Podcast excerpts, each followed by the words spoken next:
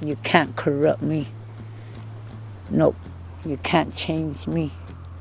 Because me, I'm a Lakota. I'm a freedom fighter. That's me. I got history. I come from a warrior family that protect the people, medicine people. That's why I'm a warrior. I went to jail for my people. I got bloods on my hands for my people because that's how much I defend my grandkids. And I will fight for them till I leave this world. In my language, we don't cuss. We don't have no cuss words. That's why people, oh, it's not nice to cuss. Well, fuck you. It ain't my language. I'm going to use it. I learned it from you. In my time, everything was round. We never had problems because we were always in a circle. But they brought us square houses. Now everything's square. Look on the map, even our land is square. Now they made my grandkids' brain square. It's not a circle no more. You know what? Before I was even born, my grandpa fought for me. They have a picture of him in front of the White House. My grandpa fought for the Freedom of Religion Act. So when I was born, when his first grandkid was born, they can sit there and pray freely. They don't have to be hiding, but that never came about. I still had to run and hide. None of this came about till 1970. I'm not talking 100 years ago. I'm talking my time here.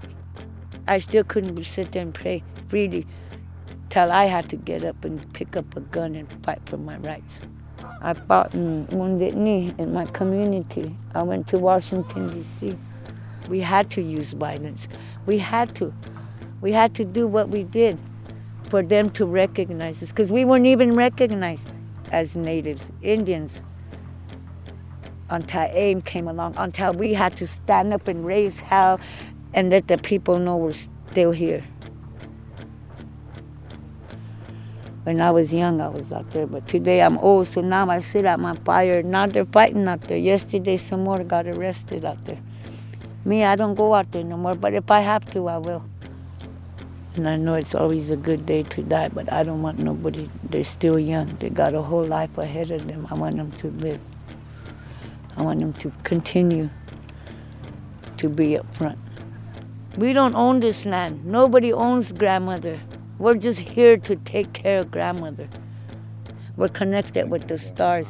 We're connected with the animal. We're connected to the earth. They can't get rid of us.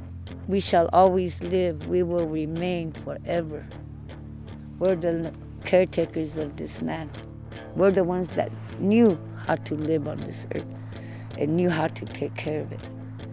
But yet, these people are out to kill the whole world. They don't care. They don't care what color you are. Like my grandpa said, tell them there's land up on the moon. They'll be up there. Sure enough, they went up there too. So they, they'll go and destroy that too. Look at the weather, they destroyed our weather. They just destroyed everything. I wonder where they came from. Are they of this earth? That's why they disrespect the earth so damn much. They don't care about their bloodline. Today, all they live for is how much money they can get, how life could be easy till they die.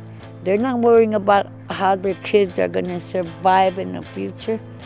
There's a day coming, and it's coming soon, when you're going to have to stand up and speak for yourself. Let's take our world back. Let's take grandmother back. Heal her as much as we can for our future generation. We got to get rid of these fucking money hungry, greedy people. Me, it's sad. I cry. You know, this is my. I come from here, and when I die, I'm gonna go back to this earth.